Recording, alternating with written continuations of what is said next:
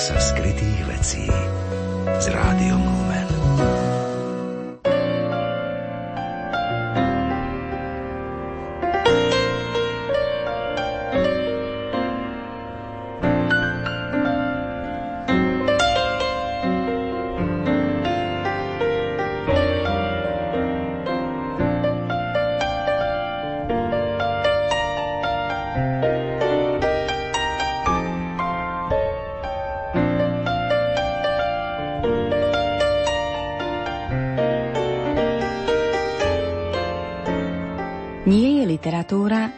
Literatúra. Niektoré knihy sú akoby povyšívané perličkami, čo slovo to malý umelecký drahokam. V ďalších vysadáme na konia, vládneme kráľovstvám, rozhodujeme o osudoch ľudí. A napokon sú tu knihy, ktoré ponúkajú reflexie nad tými najbežnejšími vecami každodenného života, no pozerajú sa na ne z uhla, ktorý možno my sami často opomíname a ktorý nezaškodí trochu osviežiť. Práve z tohto posledného súdka sú knihy Jana Košturiaka, vysokoškolského profesora, podnikateľa a po dnešnej literárnej kaviarni mi asi dáte za pravdu, keď poviem, že nemá ďaleko ani k filozofii. Nasledujúcu hodinku pre vás pripravili hudobná redaktorka Diana Rauchová, technik Marek Rimóci a slovom vás bude sprevádzať Danka Jacečková. Jánovi Košturiakovi nedávno vyšla knižná novinka Povolanie a pri tejto príležitosti som si ho pozvala k mikrofónu. Rozhovor sme začali ako inak, jeho vzťahom ku knihám. No ja som vyrastal ako všetci v mojom veku na takých rôznych knihách typu Vinetu a Tarzana. Ja som potom v tom vyššom veku, teda niekedy okolo puberty, začal čítať knihy o Michelangelovi, Leonardovi a mňa strašne bavili životopisy. A hlavne životopisy vytvarných umelcov, takže to, to boli knihy, ktoré som rád čítal v tej druhej fáze, keď mi prešli už tie majovky. No a tak mi to nejak zostalo, že mal som rád knihy a niektoré som čítal aj, aj viackrát. A Takže ten vzťah je dobrý. Ja, ak teda míňam na niečo peniaze dosť intenzívne, tak sú to väčšinou knihy a keď ideme s manželkou nakupovať, tak ja sa vždy stratím v nejakom obchode s knihami a to ostatné ma nejak nikdy nezaujímalo. Od čítania prejdeme k písaniu, kde vlastne vznikol, použili ste pred chvíľočkou také pekné slovo vzťah ku knihám, tak ma zaujíma, kde vznikol vzťah s karmelitánskym nakladateľstvom, ktoré vydalo už niekoľko vašich kníh. Vzťah s karmelitánskym nakladateľstvom vznikol ešte predtým, ako som vydal knižku v tom, že sme robili také stretnutie s Anselmom Greenom. Ja som Anselma Greena poznal už z Nemecka a Jan Fatka, vtedajší šéf karmelitánskeho nakladateľstva, e, zorganizoval stretnutie s Anselmom Greenom v Nitre, potom v Marianke, takže to boli aké prvé stretnutia, prvé kontakty. No a potom nejak došlo na to, že, že som mal rukopis takej knižky a Karmelitánske nakladateľstvo vtedy išlo robiť takú edíciu, ktorá išla troška, nechcem povedať, že bokom, ale, ale bola to taká, taká nejaká vetva, nie úplne teologická, ale skôr zameraná na možno ľudí, ktorí podnikajú a majú firmy. A, takže tam som sa nejak do toho potom zmestil. Tu sa už pomaličky dostávame k tomu, o čom vlastne sú tie vaše knihy. Ako sa vám písala, povedzme, tá prvá, aký bol jej názov, trošku si chronologicky prejdime tú vašu literárnu tvorbu pre karmelitánske nakladateľstvo.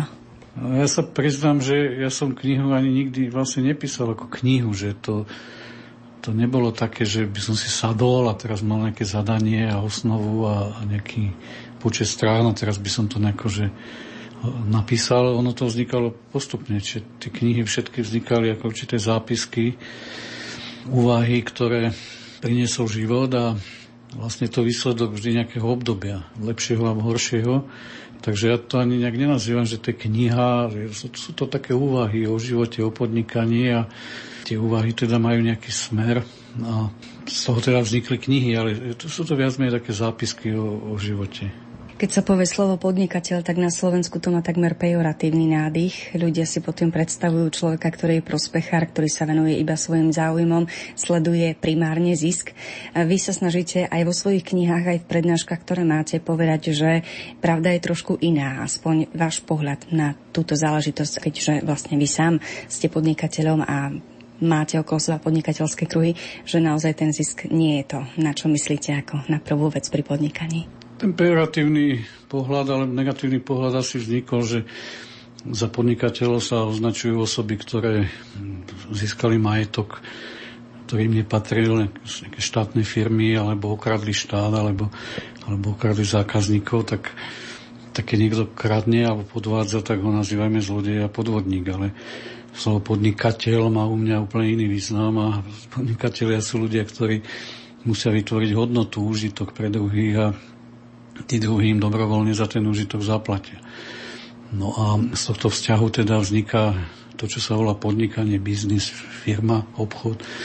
A toto všetko prináša benefit zákazníkovi a prináša to benefit podnikateľovi a jeho zamestnancom. Takže neviem, ako by sme sa dostali ďalej ako krajina, keby sme podnikateľov zatracovali, pretože nepoznám nikoho iného v štáte, kto vytvára pracovné miesta, kto generuje peniaze, platí dane a svojím spôsobom aj financuje vlastne fungovanie štátu.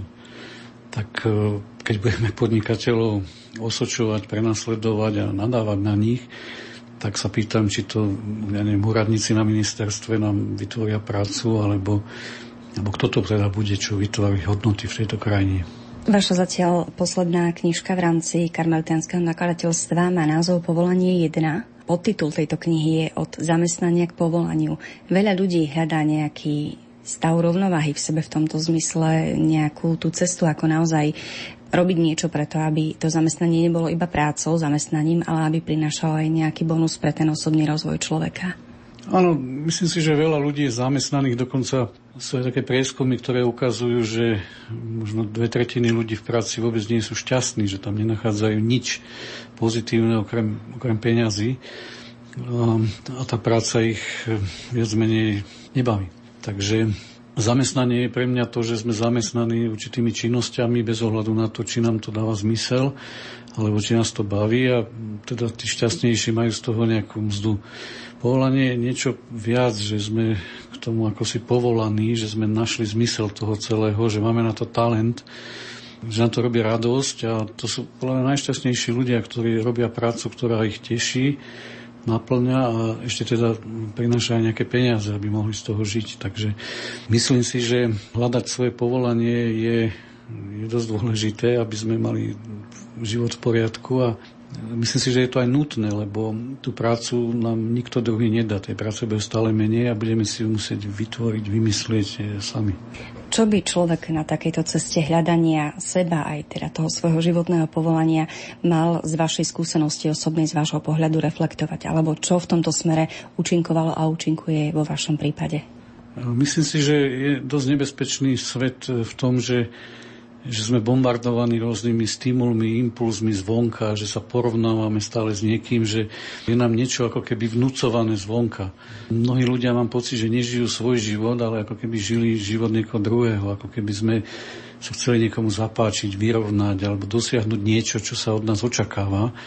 A toto všetko nás do určitej miery vyrušuje od toho, aby sme premýšľali nad sebou, aby sme boli chvíľu ticho, aby sme sa chvíľu odpojili od tých všetkých vzruchov z toho okolia.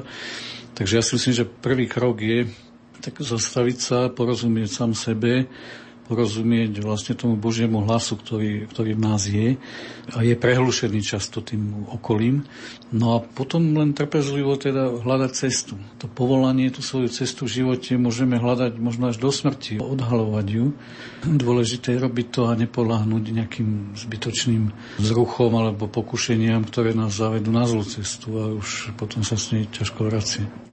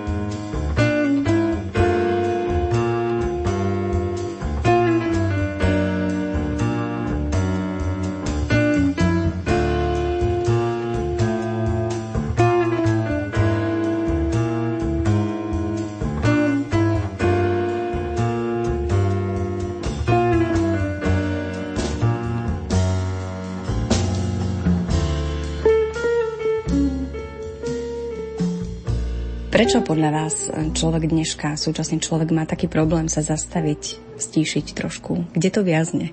To je rôzne. Ja poznám ľudí, ktorí nemajú problém sa zastaviť a stíšiť, ale my žijeme v akomsi online režime, kedy si ľudia žili v nejakej dedinke, v nejakej doline, tie štáty boli, alebo tie komunity boli do určitej miery od seba oddelené tí ľudia mali viacej času na seba a neboli napojení na rôzne technológie, ktoré my dnes máme. Takže keď človek ráno vstane a večer ide spať, tak celý ten čas medzi tým je bombardovaný rôznymi informáciami, ktoré sú v reálnom čase.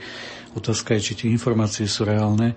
No a človek tomu do určitej miery podlieha. Takže nie je to len reklama, sú to rôzne negatívne informácie, ktoré človeka možno nejako ubíjajú tak ehm, je to ťažšie dnes ehm, sa nejako, nechcem povedať, že uzatvoriť alebo izolovať, lebo to nie je uzatvorení sa, ale je ťažšie dnes ehm, byť v tichu sám so sebou, premyšľať, zastaviť sa, tak jak kedysi mnísi chodili do púšte, alebo aj dnes teda reholníci sedia vo svojej cele a sú sami so sebou a so svojím pánom.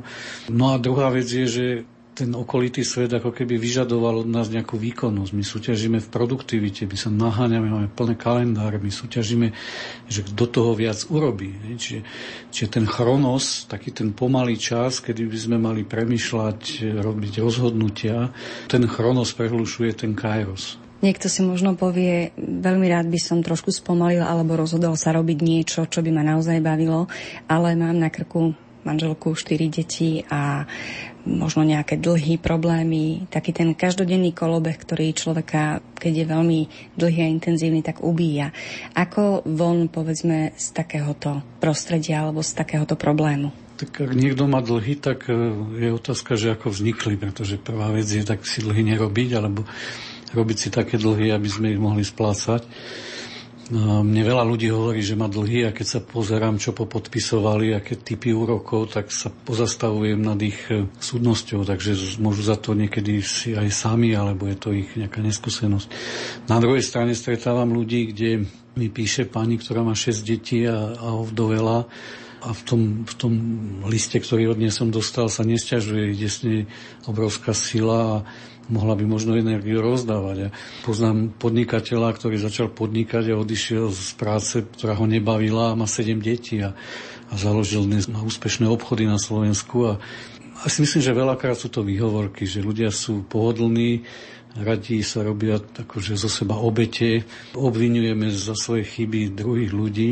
Nechce sa nám nezodpovednosť, že to rozhodnutie môžeme urobiť vždy. Ja si myslím, že dá sa vyžiť aj v takých skromnejších podmienkach, nemusí mať každý hneď všetko. A to, že ľudia hovoria, že som obeťou nejakých úverov a nejak, že musím žiť na nejakej úrovni, nikto nič nemusí. Každý sa môže rozhodnúť pre nejakú svoju cestu a ja si myslím, že sme každý obdarený nejakým talentom a nejakými darmi, tak aby sme tú cestu zvládli. Len musíme mať odvahu a vieru, že ju zvládneme. Tak to hovorí človek, ktorý má za sebou už nejakú časť života, nejaké skúsenosti, naučil sa zrejme aj na vlastných chybách a jednoducho pozorne sleduje situáciu v rámci svojho okolia aj vo svojom vnútri, ale možno aj vy ste niekedy boli v takej situácii, že ste neboli celkom spokojní s tým, v akej pozícii, v akej situácii sa nachádzate, akým spôsobom ste sa dokázali dať dokopy, zmobilizovať a urobiť nejaký ten krok dopredu, ktorý teda viedol k tomu, že ste viac spokojní, ako ste boli v danej situácii. Ja si aj neviem predstaviť život, že by bol človek nejaký taký spokojný, že by sa nejako húpal ako v húpacej sieti a už mu nič, nič nechybalo. Nemyslím teraz to materiálne, ale to by bol asi už koniec, že, že určitá miera nespokojnosti so životom a so sebou je tu vždy, tak ja som teraz tuto od kapucínov idem zo spovede, tak teraz tu mám za sebou to spýtovanie a všetko, takže nemôžem byť so sebou spokojný a človek je vždy zase taký maličký, keď ide z tohto No mal som aj ja, aj stále mám veľa vecí, ktoré mi nevychádzajú, ktoré... Ja si myslím, že človek musí všetko prijať. Keby mu všetko vychádzalo, tiež by to asi nebolo normálne. Takže veci nám nevychádzajú preto, aby sme ich lepšie pochopili. Ochorieme preto, že sme niečo zanedbávali, dostávame rany preto, aby sme sa nejako nasmerovali. Tak, takí ľudia, ako som ja, že sme ťažkopadnejší, že nám to dlhšie trvá, kým to pochopíme, tak tie rany niekedy dostanú väčšie. No, mne ochorela cerka, keď mala 6 rokov a, a to bolo napríklad, tam som si uvedomil, že aký som hlupak, že, že cestujem, že, že som stále na služobných cestách a potom si všimnem, keď mi ochorie dieťa, že, že teda mal by som sa možno aj viac venovať. A potom spadnem z bicykla, ležím v nemocnici a vymažem kalendár, odrazu zistím, že však to nikomu až tak nechyba, že aj bez mňa svet funguje ďalej. Tak, takže človek niekedy musí pribrzdiť, e, keď si to sám neuvedomí, tak mu toto okolie a tie situácie dajú vlastne pocitiť.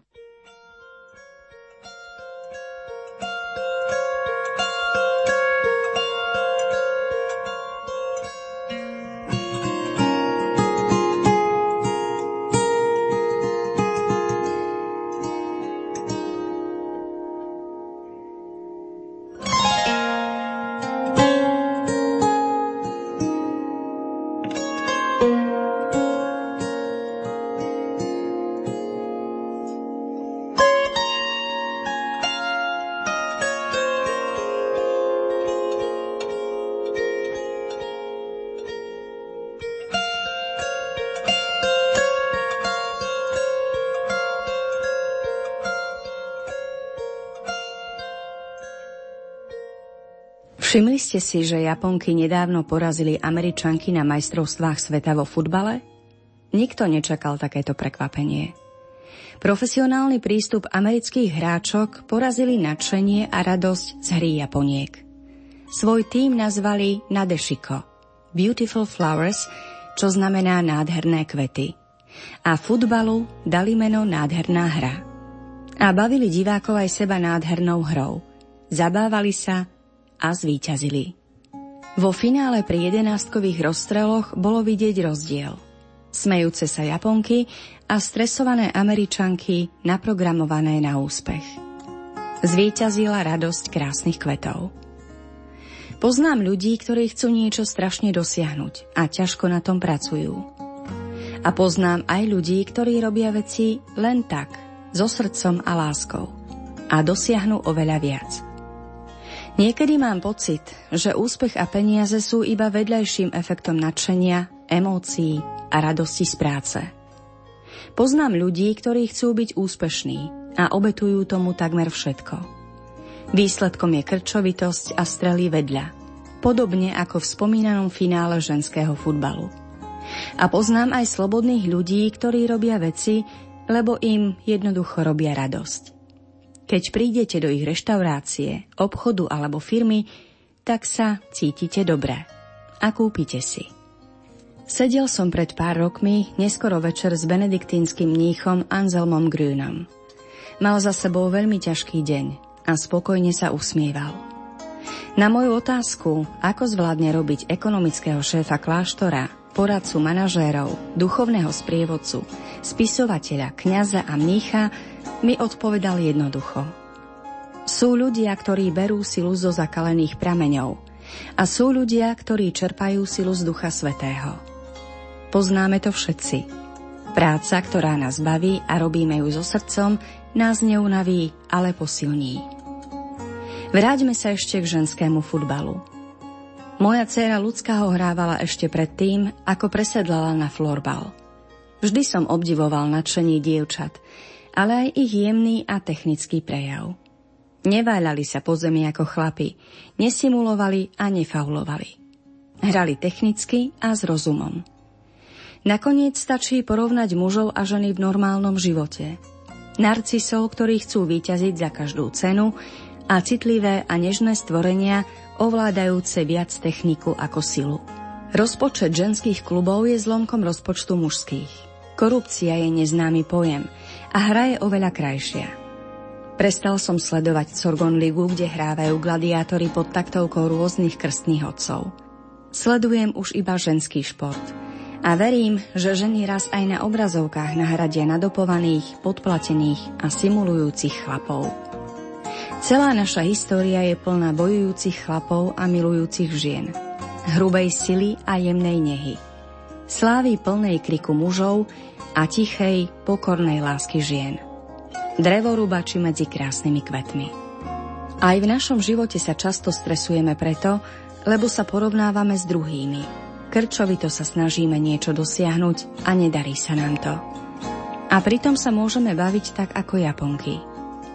Každý z nás dostal do výbavy jedinečný talent a namiesto toho, aby sme ho rozvíjali, sa často zapájame do súťaží, v ktorých nikdy nebudeme úspešní. Nádherné kvety a nádherná hra. Fungujú, pokiaľ je v nich srdce a radosť. Inak sa často menie na krč a hnev. My rozhodujeme, či náš život prežijeme v pokojnej rajskej záhrade alebo v pekelnej túžbe po úspechu. Môžeme si vybrať, či nás povedú naše ego a túžba po sláve, alebo láskavosť a radosť. Život je krásny, plný pekných kvetov, ktorých vôňu a krásu niekedy nevnímame. Život je krátky na to, aby sme ho prežili v krčovitej honbe za úspechom. Úspech je schopnosť cítiť kvety v našom okolí.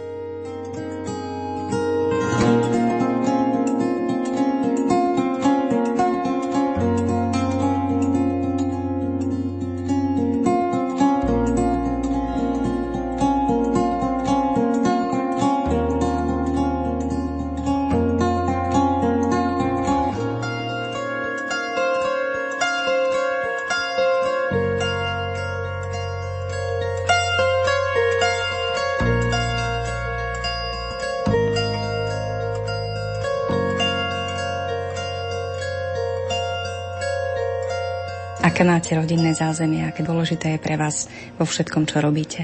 Rodinné zázemie mám dobré, ja som mal teda mám rodičov aj rodinu, kde to, tá rodina bola vždy veľmi silná, už, už od starých rodičov a tá sila rodiny niekedy je až taká, že keby sme sa moc starali jeden od druhého, že, že tak ako hodne spolu držíme.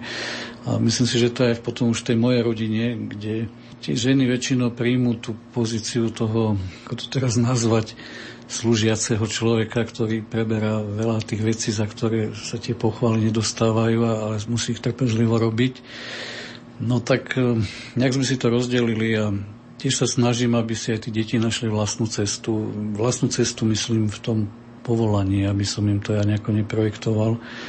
No, myslím si, že tá rodina je to najhlavnejšie, lebo bez toho by to určite nefungovalo. Keď už ste spomenuli tú cestu hľadania, povolania pre svoje deti, v akej fáze sa nachádzajú, čomu sa napríklad venujú, to by možno ľudí zaujímalo celkom.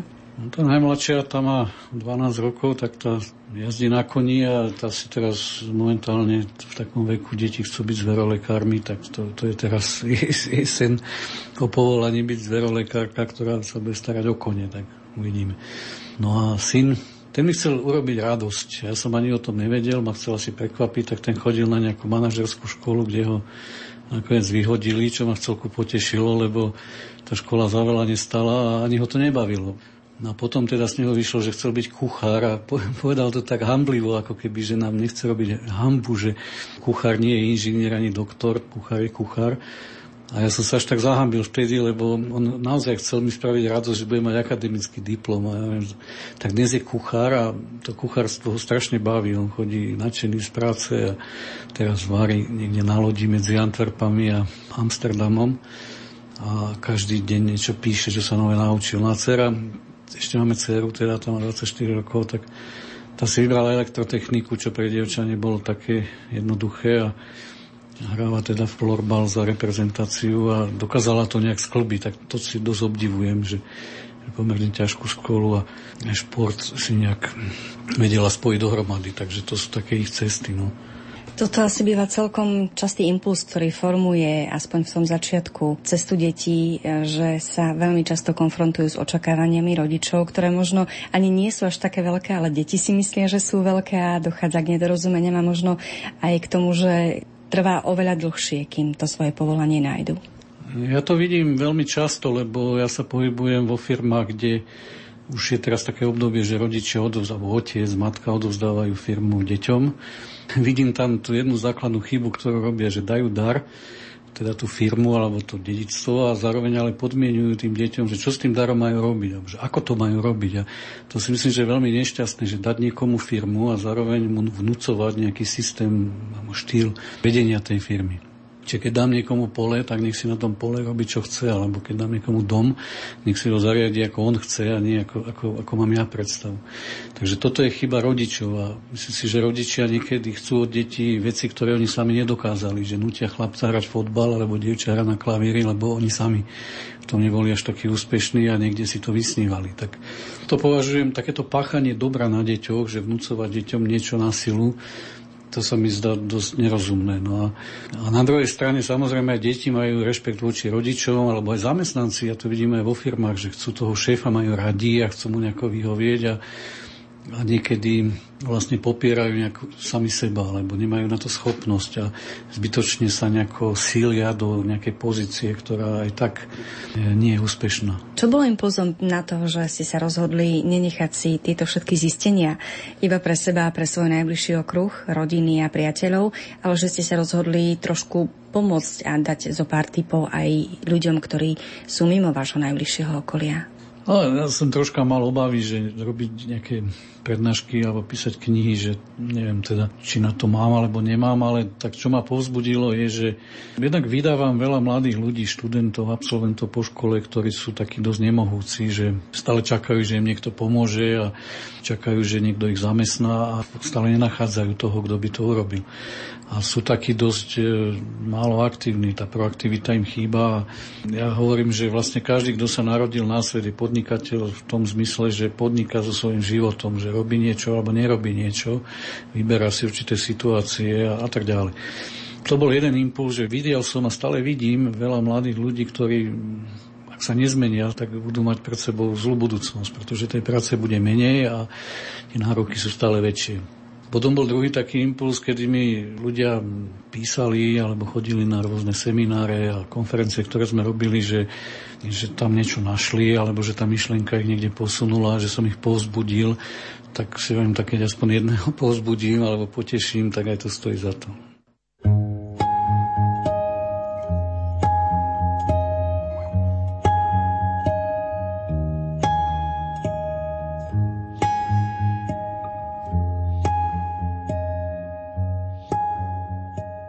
Obdivovaný moderátor charitatívnych programov v BBC sa ukázal pedofil, ktorý zneužíval deti.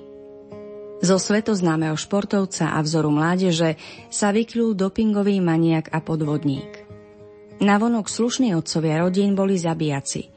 Mnohí kedysi obdivovaní vodcovia národov sa počase ukázali ako vrahovia desiatok miliónov ľudí.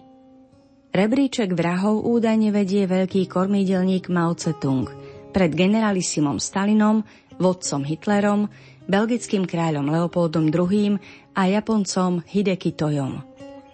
Iba piati ľudia majú v posledných dvoch storočiach na svedomí vyše 138 miliónov ľudí. Je to približne 25 krajín, veľkých ako Slovensko. Hovoríme o mŕtvych ľuďoch.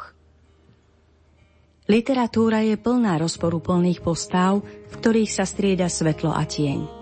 Faust a Mephistopheles alebo Jekyll a Hyde. Je zaujímavé, že aj v dnešnej dobe, keď sú informácie dostupnejšie pre všetkých, sa dajú obrovské škandály roky ukrývať pred verejnosťou. Koľko celebrít skrýva za usmiatou tvárou temnú stránku devianta. Koľko verejných činiteľov skrýva pod pekným oblekom čierne svedomie mafiána, zlodeja alebo vraha. Koľko temného a zlého je v každom z nás, a čo je tým spúšťačom, ktorý človeka uvrhne do temnoty? Koľko ľudí krásne rozpráva o niečom, čo nikdy neurobili? Dávajú rady a ponaučenia a nikdy sa podľa nich neriadili. Rozprávajú o tvrdej práci a sami trpia lenivosťou. Tvária sa ako skromní a pokorní a v skutočnosti podľahli nenásytnosti a píche. Spomeňme si aj na naše vlastné chyby – ako sme ubližovali slabším, slúžili silným a nespravodlivým, ako často nás prepadáva vlastná pícha a lenivosť. Aké by boli naše skutky, keby sme mali moc Stalina alebo Leopolda II. Aj my si niekedy zľahčujeme svoje vlastné chyby tým, že ich hľadáme na druhých.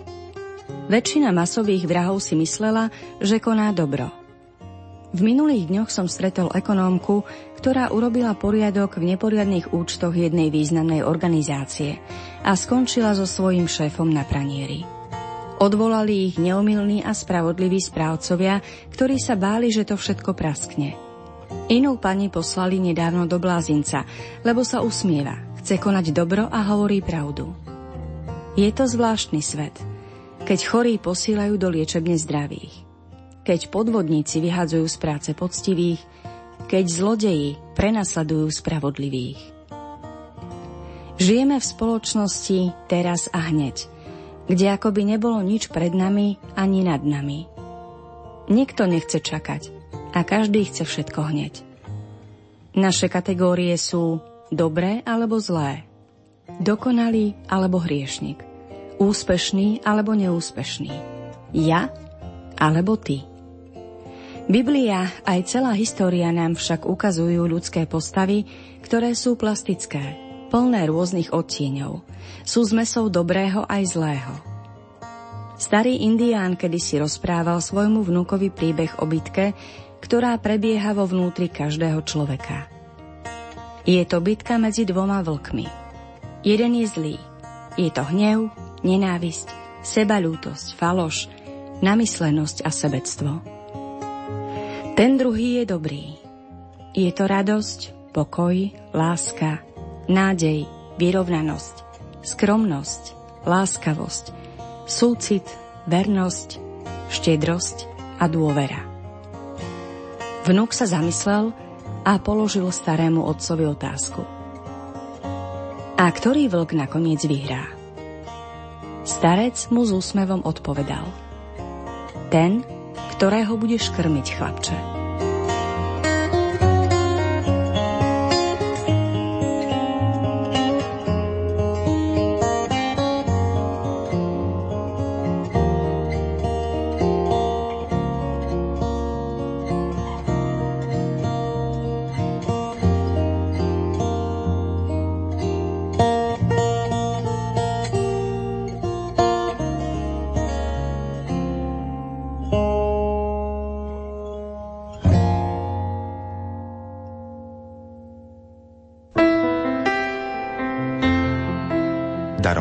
Nás je vaša priazeň.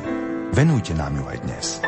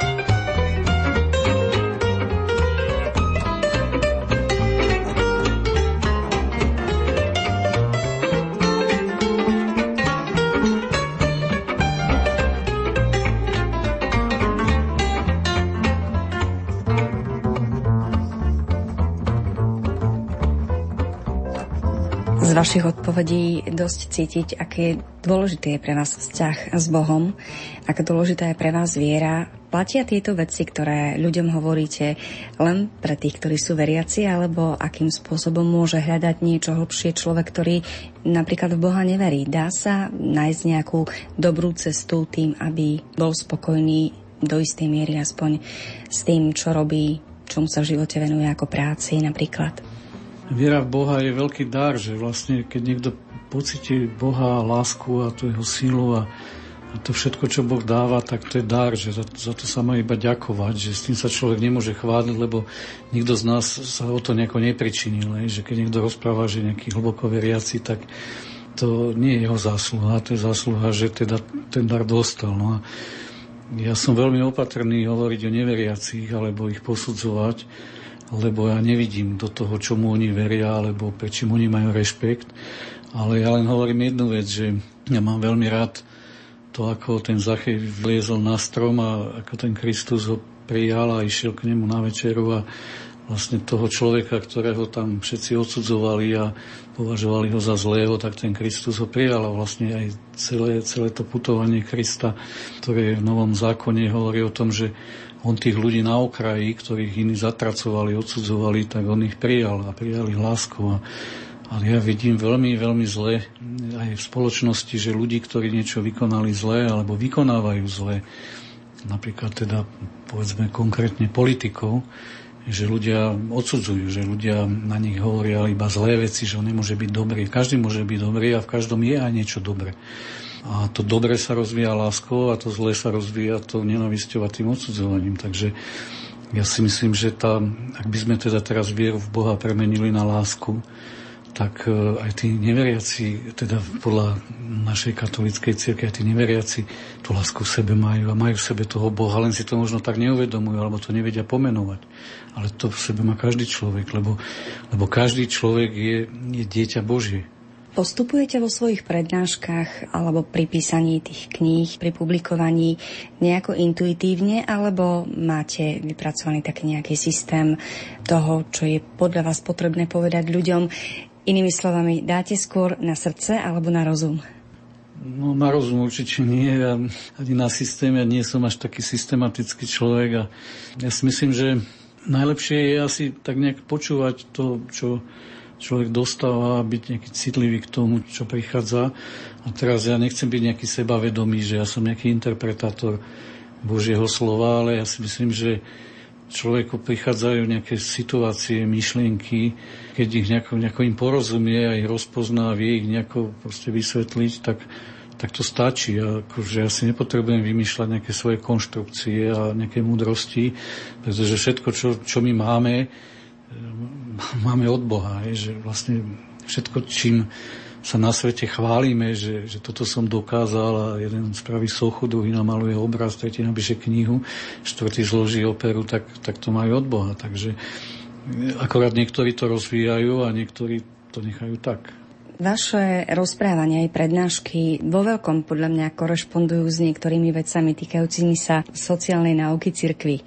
Zaoberali ste sa niekedy touto problematikou alebo takto nejako podrobnejšie ste ju študovali a uvažovali ste o tom, že kde je paralela medzi tým, čo cítite a čo si myslíte a medzi tým, čo teda je v sociálnom učení cirkvy?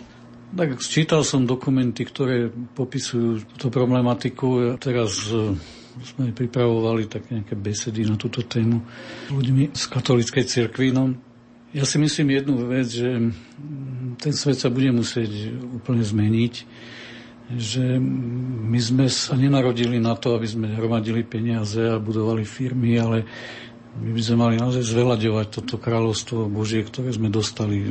A to kráľovstvo je príroda, je táto zem, ale je to hlavne človek. A ten človek žije tu pri nás. Hej. A ja mám troška obavu z toho, čo sa deje vo svete. Teraz ani nie v tom zmysle, že že nerovnomerne rozdelené bohatstvo a že jedni sú teda ako bohatí, druhí chudobní a že tí nemajú čo jesť a tak ďalej. Ja mám obavu z inej veci, že všetci o tom rozprávajú, že niekde sedia na siedmom poschodí a rozprávaním to chcú vyriešiť a rôzne koncepcie robia, rôzne projekty píšu, ale medzi tých ľudí treba ísť, tak jak matka Teresa, alebo Maroš Kufa, alebo mm, Vladimír Maslak, alebo Anton Strholec, alebo ja neviem, koho by som teraz ešte mohol menovať. Dnes, keď som išiel do Bratislavy, tak ma ráno zastavil bezdomovec, ktorý pri našej firme tam býva. Tak sme sa chvíľu bavili a hneď vyliezli ďalší a rozprávali mi o tých svojich problémoch, ak majú nohy omrznuté, ak, ako im je zima v noci. Zajtra ideme hrať do náruče, kde sú tyrané deti, ideme hrať florbal s chlapcami a s dievčatami a Takže toto nie je nič abstraktné, to nie je niekde v Afrike, to je tu. Je, to je tu a hneď v našom susedstve. Namiesto toho, aby sme nejaké koncepcie vymýšľali, že čo je dobré a čo je zlé, tak stačí výjsť von a s tými ľuďmi niečo robiť. Čo vás naposledy, čo si spomínate, nejako príjemne prekvapilo? Mňa čo príjemne prekvapilo? Mňa príjemne prekvapuje každý deň niečo, dokonca mi ľudia hovoria, že som nejaký čudný, tým slovom myslia asi, že som nejaký nenormálny alebo nejaký blázon. No mňa príjemne prekvapuje každý deň, že, že vlastne ja stretávam ľudí, to je tá náruč, to je áno pre život, to, to je spústa ďalších, teraz ich všetky nevymenujem, že ja stretávam ľudí, ktorým to nikto neprikázal, ktorých nikto neorganizoval, ktorým nikto nedal nejaké fondy alebo čo. Oni jednoducho pomáhajú ľuďom. Oni, oni vytvorili, to sa nedá ináč nazvať ako, ako Božie dielo, že z ničoho postavili nejaký útulok a teraz tam je ako u toho kufu neviem, 150 ľudí alebo v tej nároči. Teraz na jednej strane sú úradníci, ktorí majú rôzne dokumenty a tí by to mali robiť a nerobia a na druhej strane sú títo ľudia, ktorí na to sami prišli, že je dobre to robiť, nikto, ich, nikto im to nekázal, nikto im na to ani peniaze nedal, oni to robia. A funguje to. Takže toto sú veci, ktoré už ma ani neprekvapujú, lebo už sa mi zdajú, že sú normálne toto môže nejakým spôsobom možno zachrániť to smerovanie nášho sveta, nie? Samozrejme, veď ja vôbec neviem, prečo sú ľudia takí nešťastní a stále nadávajú na všetko, pretože ja viem, však, však keď budeme nadávať a nebudeme veriť tomu, že, že to je dobré, tak vlastne sme neveriaci. Čiže, čiže však toto všetko, čo tu je na svete, aj to dobré, aj zlé, je súčasť nejakého plánu e, Pána Boha. Takže Prečo na to nadávame, prečo, prečo tomu podliehame, tomu pesimizmu.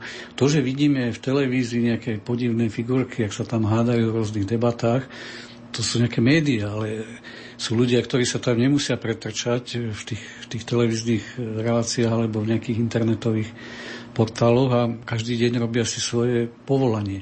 No a otázka je len teda, čo si z tých médií berieme alebo neberieme, či tomu podliehame alebo nepodliehame. Čiže ja si myslím, že svet speje k dobrému a to dobre vidím každý deň.